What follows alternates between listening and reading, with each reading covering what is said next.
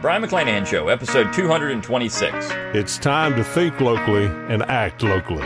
Welcome to the Brion McClanahan Show.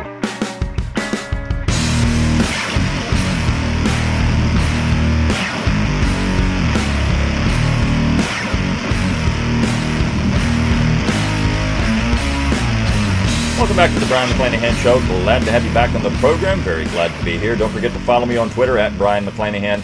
Like my Facebook page at Brion McClanahan. And of course, subscribe to my YouTube page where you can watch this podcast at Brion McClanahan. You can find all my social media buttons by going to my webpage, brionmcclanahan.com. That's B R I O N, McClanahan.com. At the top of the page, you'll find all of my social media buttons. While you're there, give me an email address, and I will give you a free ebook Forgotten Founders, and a free audiobook read by yours truly of the same title. You'll get some emails from me. It won't be oppressive, but you will get some. You can support the Brion McClanahan Show by going to McClanahanacademy.com, where it's always free to enroll. And when you do enroll, you get the best deals on forthcoming courses. I've got six for sale right now, so you want to get over there. You want to get those things. It's a great way to support the show, and it's also a great way to educate yourself. Um, a lot of great material on good politically incorrect topics. So go out and get McClanahanacademy.com. Excuse me. Also, you can go to learntruehistory.com. That's learn true, T R U E, history.com. You can support the show that way. That is my affiliate link for Tom Woods Liberty Classroom. A lot of great instructors there Tom Woods, Kevin Gutzman, Brad Birzer, Jason Jewell, Bob Murphy, yours truly. So you got a lot of good people out there. Philosophy, history, economics it's not just history, you've got more stuff. So McClanahan Academy is history. This is something more. So go out and get Learn True History as well. And you can always get your Brion McClanahan Show gear by going to redbubble.com, but I have a better way to do it. Just go to brionmcclanahan.com. At the top of the page, you'll see a button that says Shop. Click on that. It'll take you right to the store where you can get all your Brion McClanahan Show logo gear. And as always, you can support the show by going to brionmcclanahan.com forward slash support. You can throw a few pennies my way help keep the lights on, help keep the podcast going. Anything you donate is greatly appreciated. Okay. Today is a listener generated episode, and it comes directly from an email. And I like these things. I like it when people send me an email, and I think, you know, it'd be great instead of responding in a way where I type everything out and write it all back. I'll just go on to the to the show, to the podcast, and I'll respond because then everyone gets the question and everyone gets the answer. I had in mind a couple of other ideas, but this came to me in an email a couple of days ago, and so I figured, uh, why not? I'll do this instead. But before I do that, I want to mention the passing of Aaron Wolf, who is the uh, uh, one of the editors at Chronicles magazine. Aaron was far too young uh, when he died uh, on Easter Sunday, um, and he's going to be sorely missed in the paleo-conservative community, but uh, a lot of people love to read Chronicle Ma- Chronicles magazine who are not paleo-conservative. Maybe they're libertarian. Uh, Chronicles, an, an American, uh, a magazine of American culture, is one of the best magazines on the market, and Aaron was certainly uh, part of that. Um, he was only, uh, I understand, 45 years old, and uh, leaves behind a, a, large family. So, um, if you are someone who who is a, a religious person, uh, you know, pray for Aaron and his family. Uh, they're going to need it. Uh, but um, it's a sad thing, and, and I intended to try to um, uh, do a show uh, based on some Chronicles material. I will get to that. Uh, but today I wanted to answer this email um, from from a listener because the, you are the people who drive the show. And you're the ones that take the time to listen to my podcast and listen to what I have to say. Listen to my ramblings on a variety of topics. So um, I want to address this first.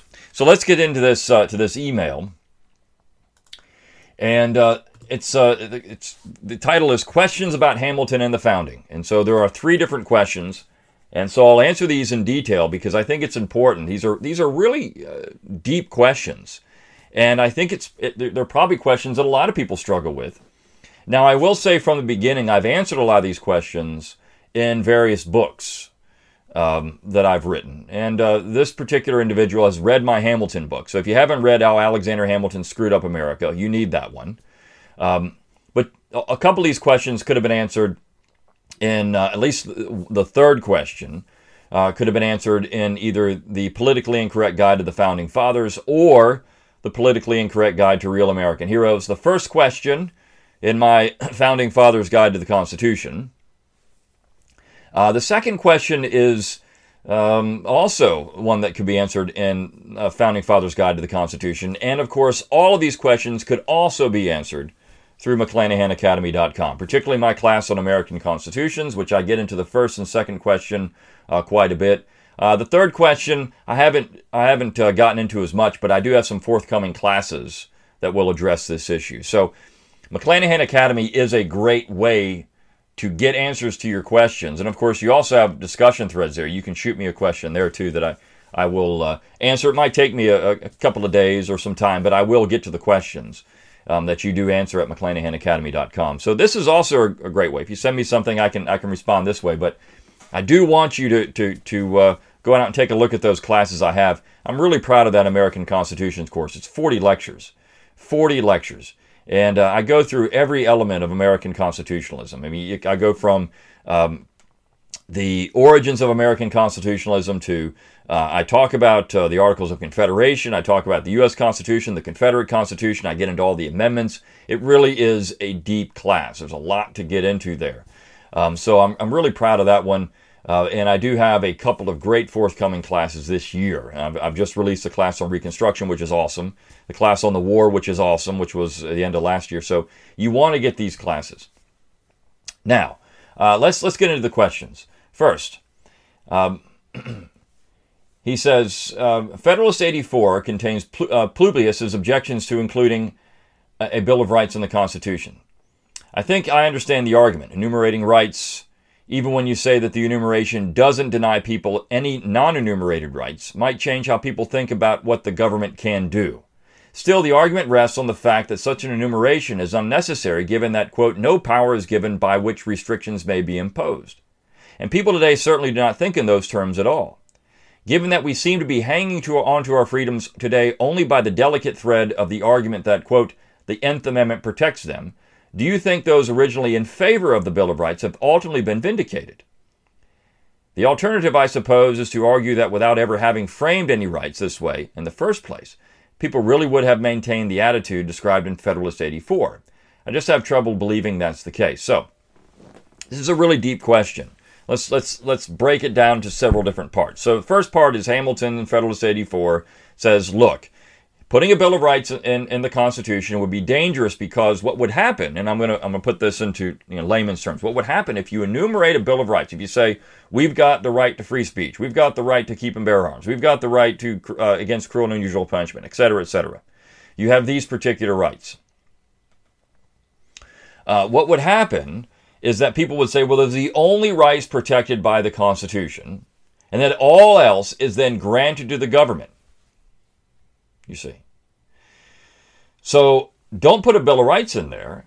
And people would say, well, only the powers that we've given the government are the only things they have, and they don't have any other powers. If you put the Bill of Rights, what you're doing is saying people are going to assume that these powers were already granted and that now you say you can't do them. So you're flipping the entire point of a written constitution on its head by adding a Bill of Rights to the Constitution. You see, in the British model, you needed an enumerated Bill of Rights because in the British model, everything is assumed to be the power of the government, except these things. In the American model, only the things we tell you you have, only the powers we tell you you have are what you have, and everything else is reserved to the states or the people. That's what the 10th Amendment says. The 10th Amendment was just an expression of how Americans uh, thought about uh, the powers of government. So the argument was, well, if you do this, you're back, you're basically flipping our entire system on its head. And Hamilton wasn't the only one that said this. Roger Sherman said this as well. There were the, the people who said, look, we don't need a Bill of Rights. This is the argument they said. And the other argument, of course, was that the states already had bills of rights. And so why would you have another layer? We know that the general government can only do these things. If they can't, if we say they can't do it, they can't do it. This is exactly how James Wilson sold the Constitution in the State House Yard speech in October of 1787. So, uh, we have a, a, situation where you have two different views of American government now conflicting already in the ratification period. Now, those that were arguing for a Bill of Rights were saying, look, I understand this argument, But we all know what's going to happen. The general government will eventually assume that it has all these powers anyways. So we need to make sure that they that we codify the powers that it, it does not have. That we codify civil liberties. Because if we don't codify civil liberties, we're in trouble. Because eventually the government will abuse its power. I mean, this was this was the opponent's argument essentially boiled down to that. We know the government's going to abuse its powers. We know it's coming. We know the president's going to become an elected monarch. We know that the courts are going to go crazy. We know the Congress is going to abuse its power. So we need to ensure that there's some protection on that because we know it's going to happen. All governments essentially do this, and what you've done in this Constitution is exactly that. Now, of course, the argument for the Constitution, the one we should follow, is that James Wilson State House Yard speech where he said, look, all we have in the general government is what we've given it. Everything else is reserved to the states. In the states, the situation is the opposite. The states have all the powers. Um, and so we need to understand that the states have all the powers and that uh, our, our state constitutions are different. In fact, you had you had state constitutions that essentially established only the framework, right? You had you had a, a certain type of legislature, but didn't codify any powers whatsoever. The states had all the powers, and that you they were essentially operating almost under the British model. The central government, though, was different because it only had the powers that were given, that were granted all legislative powers herein granted shall be vested in the Congress of the United States. So those are the only powers it had. Now, the question is have the, the proponents of a Bill of Rights been vindicated? Because everyone runs around saying, well, I have a First Amendment right to free speech. Well, I have a Second Amendment right to keep and bear arms. Well, I have an Eighth Amendment right against cruel and unusual punishment. Well, I have a Fourth Amendment right to, un- to protection against unreasonable searches and seizures. I have these Nth Amendment rights. So have the proponents of the Bill of Rights been vindicated? In a way, yes, and in a way, no. You see, the problem in all this, and I get into this in, uh, in my Hamilton book, in the last half of the book, is the 14th Amendment. Because you see, that's where that all came from. Incorporation created this climate where people started running around saying these things. I have this Nth Amendment right because through incorporation, everyone thinks that your rights are, are come from the top down. And uh, you ha- the, the amendments give you those rights. So it's, it's a different conception of government. It's something that's been forced into us through education and our view of government in American society. Not something that, I mean, I guess you could say it's been, we've been vindicated because this is how people think, but it wasn't always that way. It wasn't that way until we got the 14th Amendment, until we nationalized everything. So I think the, the question is that uh, he says the alternative, I suppose, is to argue that without ever having framed any of these rights, people would look at government differently. Um, I think that could be the case, but more importantly, if it wasn't for Reconstruction and the war, people might look at things differently too. Reconstruction changed everything. It recreated America, it recreated how we think about uh, the powers of government, it recreated how we think about the, the, uh, the enumerated rights in the Constitution, and that was because of a distortion of the 14th Amendment, which didn't happen until the 20th century. But that was still a, a part of Reconstruction.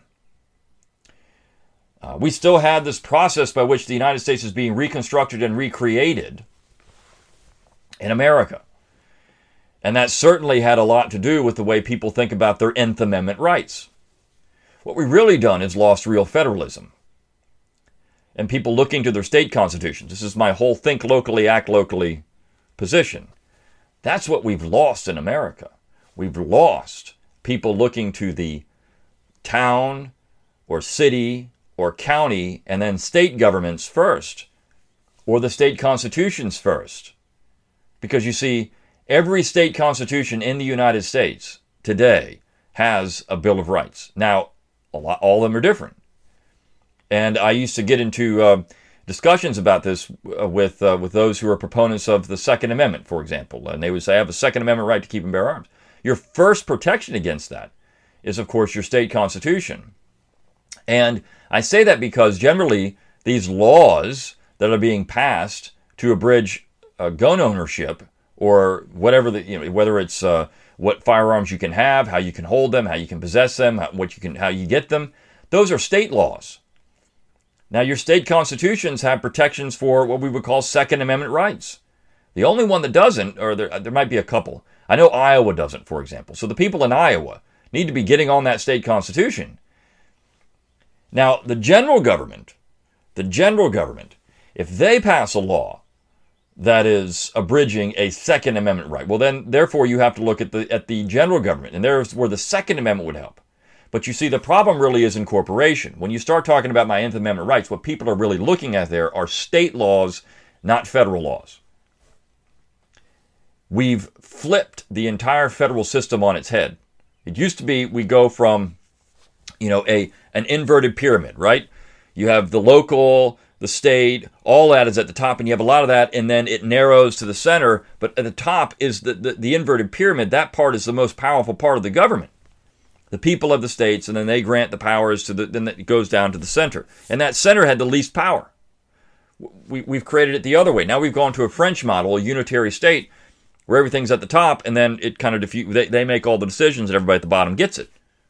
Right? But see, that's not that's not the American political order, the political system. It's not our legal or constitutional system as designed, and nothing has really changed. You see, this is what people don't understand. The Constitution hasn't changed. I mean, well, it's been amended. This is true, but the 14th Amendment didn't change the structure of it. The 14th Amendment didn't say this is now a national constitution where the center makes all the decisions and the people of the states just have to live with it. That's not what it said. And it didn't even incorporate the Bill of Rights. Didn't do that either. In fact, the, the men who wrote it, and then, of course, the ratifiers, those who were involved in getting it through the Congress, said as much. Now, I know there were those, and this is where people say, well, wait a second, wait a second. In the debates, there were people saying the, the Bill of Rights are already incorporated, and they were knocked down. They were said, no, that's not the case. And this isn't going to do that either. You see. I know John Bingham was certainly interested in that type of idea, but the, the 14th Amendment was supposed to ensure that something like the Civil Rights Act of 1866 could be enforced, which meant that people, former slaves, could own property and sue in court and sit on juries. I mean, this is what they were looking at. If it did all these other things, then uh, we had a real issue right away because all if, if, if it incorporated, then all that incorporation was getting violated from day one. It incorporated the Bill of Rights against the states, and that was being violated from day one once the amendment was ratified. And the Supreme Court pointed this out. So uh, the problem is that people, it's education. People look to the Nth Amendment as their salvation, but in reality, they should be looking at the states and local governments. So, have the proponents of the Bill of Rights been vindicated? I guess in a way, uh, because of how we've inverted the American political system. Um, I think the, the argument against the Bill of Rights, if you're looking at it from a pure originalist standpoint, is a very strong argument. Roger Sherman and Hamilton and, and James Wilson and the proponents of the document, I mean, this is what they were saying. Look, Hamilton was selling the Constitution in a way that he didn't believe it would be enforced. I mean, I'll say this Hamilton lied. But uh, when you look at James Wilson and you look at Roger Sherman, Roger Sherman more than Wilson. Wilson was a scoundrel. But Sherman, uh, the Atlas, was someone who you could believe and could trust. And Sherman's position was hey, the Constitution only allows the general government to do certain things. And if we, if, if we say there's a Bill of Rights, even if we get the Ninth Amendment, which was, he was a firm proponent of. I mean, Roger Sherman, in many ways, is the father of the Ninth Amendment, which says, all right, I know we've listed these things, but we've got all these other rights too. Even if we don't list it, doesn't mean you can abuse power. I mean, that was the whole point of the Ninth Amendment. Even if we don't list it, it doesn't mean that our perception of the Constitution has changed. The Ninth Amendment is essentially the originalist amendment, in that what he's doing is trying to codify the interpretation of the proponents of the document, how they sold it to the states. If it doesn't say we can do it, we can't do it. That's the Ninth Amendment. The Tenth Amendment is saying, again, in a different way. If it doesn't say we can do it, we can't do it. It's just ensuring, it's codifying that all those powers that aren't granted are reserved to the people of the states or the states.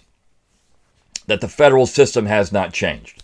These are important arguments to get out there. I mean, we have to understand what those amendments do, did and why they're important. The Ninth and Tenth are the two most important amendments in the entire Bill of Rights. The Tenth Amendment, the most important, Ninth right next to it. So um, that's a very strong question, and uh, the the this particular uh, person that sent me this is a college student. Great questions the the the uh, classes that have this student in it would, are, are lucky. Mean, the teachers that have this student, lucky teachers because these are very good, strong questions. Now, number two, so that's a long question. Number two, here we go. We also just read Marbury v. Madison, which, in my understanding, established the precedent of judicial review. It sounds like strict originalists say that it's not a power of the Supreme Court is supposed to have. But I'm wondering what the alternative is if Congress passes a law that does violate the Constitution. Is judicial review different than the ability for a citizen to sue the government on constitutional grounds and potentially have the suit go to the Supreme Court? Even with judicial review, the judiciary itself has no power to enforce its decisions and will always rely on the executive for enforcement. Isn't that the same as if they were just to give their opinions without an official power of judicial review?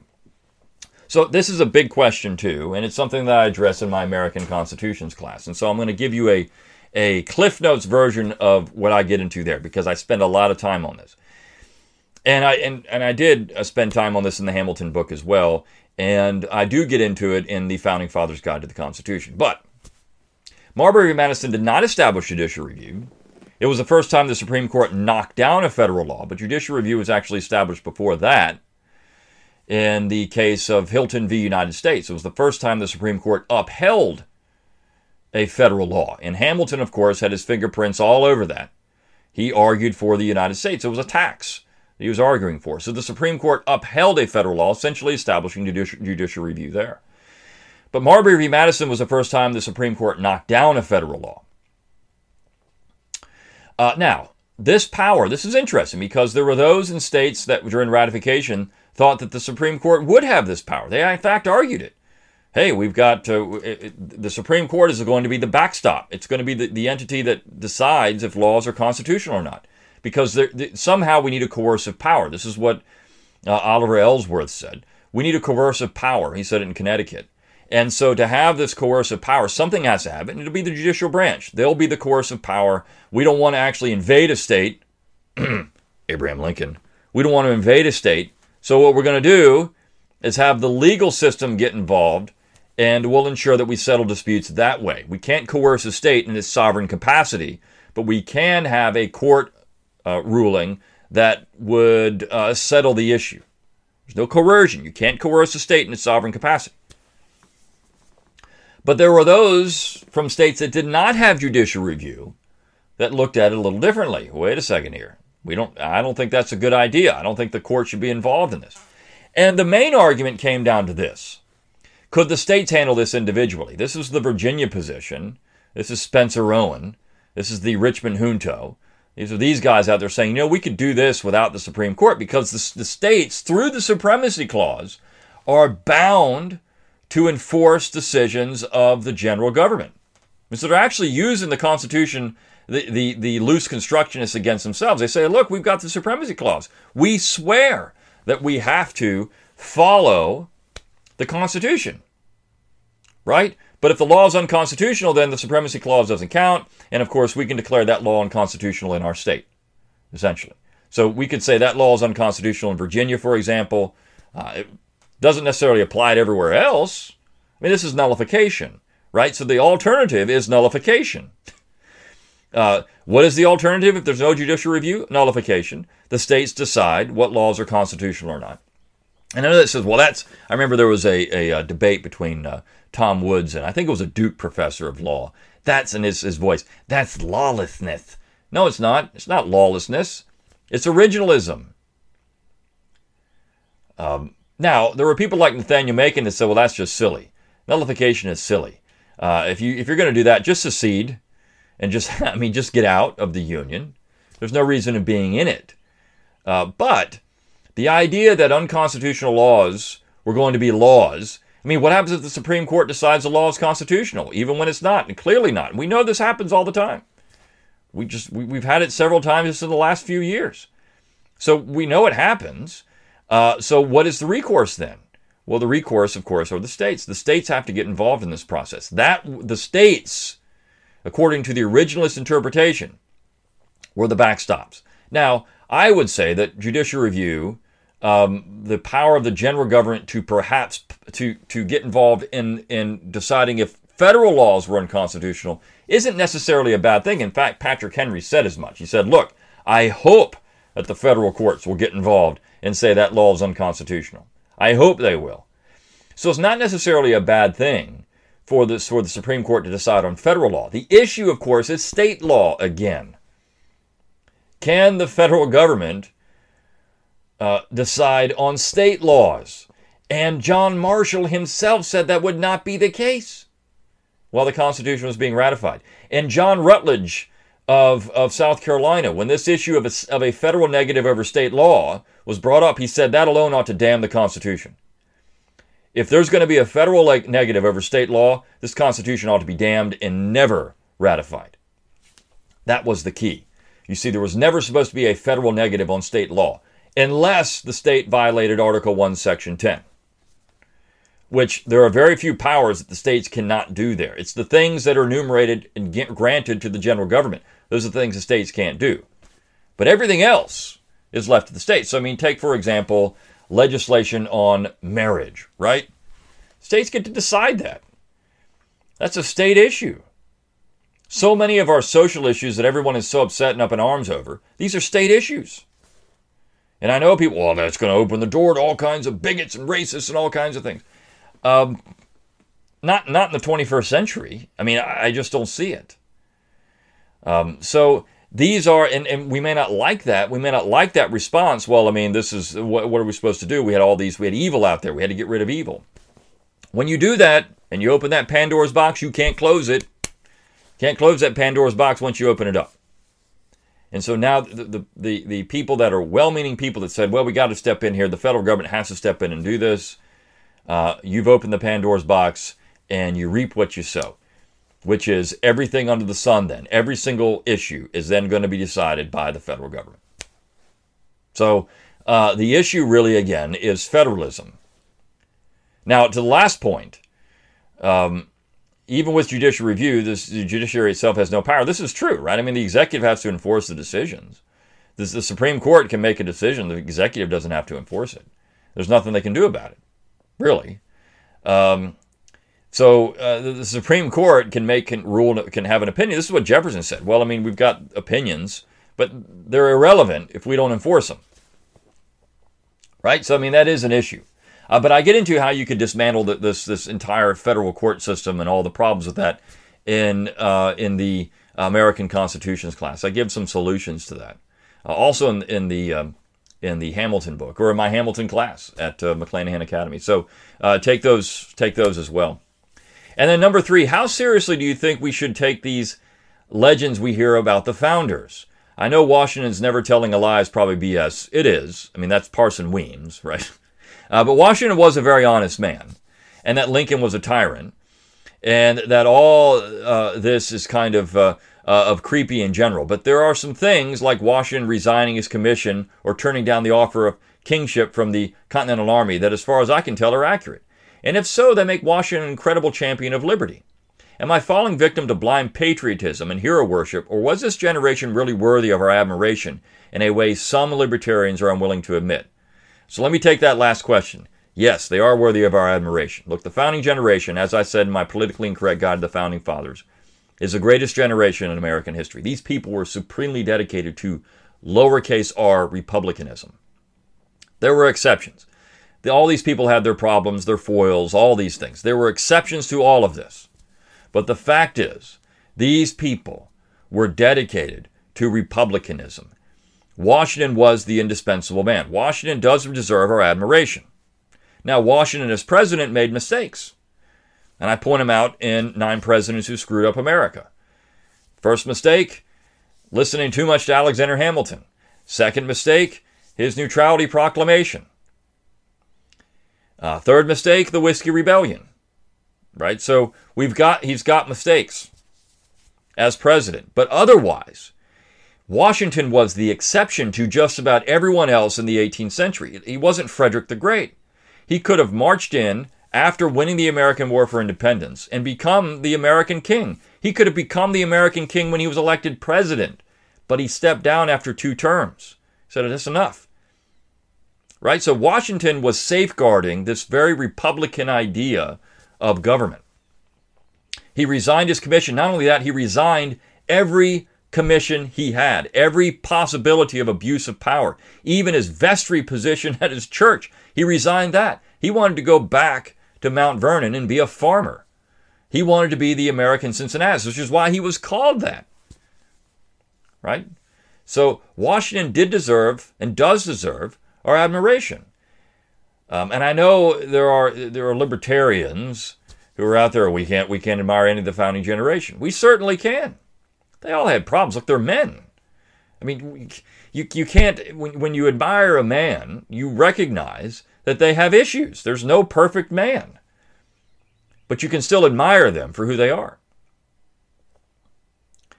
Uh, and so I think that we run into an issue when we start just tearing down everything. That's what that's what the SJWs do, right? We can't like Washington because he was this, this, and this.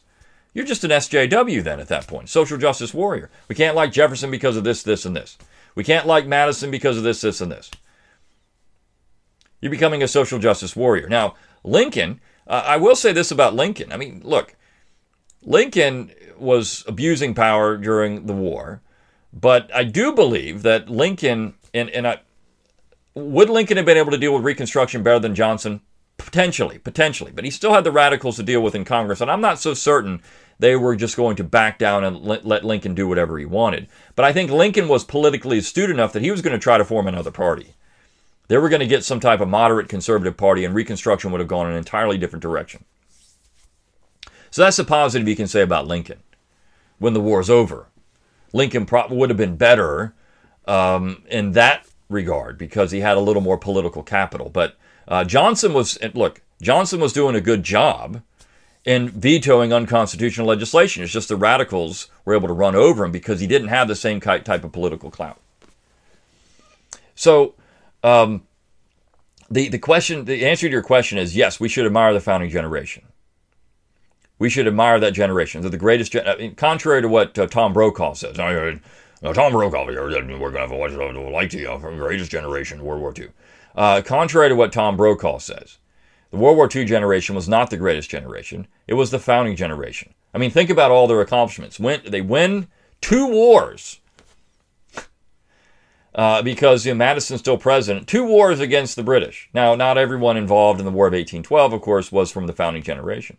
But there are still leadership positions that were members of the founding generation. So, two wars against Great Britain. Two wars to secure American independence. Okay? They write 13 state constitutions, two constitutions for the United States of America. Um, so, I mean, amazing stuff there. And look, in, in terms of how they're, they're forming out a government, they're doing all these things.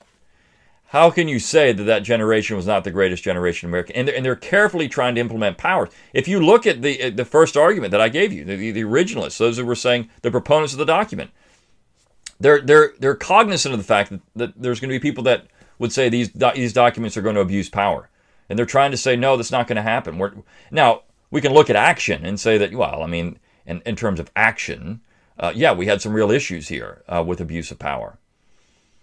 But I think that overall, this generation is more worthy of our admiration than any other generation in American history. Um, so, and George Washington was the indispensable man. The, the, praise heaped on George Washington was not fabricated. This guy was something else. He was cut from a different cloth. He really believed in republicanism. So I hope that answers all the questions. I mean, again, great questions. I love this stuff. Send me these questions. And so I can answer these things in a podcast episode because it's fun to do this. It's like I just sat down and had a student ask me three really deep questions in a classroom. So it's fun to answer it, do a podcast episode like this. So I hope you enjoyed this episode. I hope I answered all your questions. If you need, and the student that uh, sent these, of course, listens to the podcast. So if you want to follow up, go ahead. But uh, send me more questions. I love these things. And I'll see you next time on the Brion McClanahan.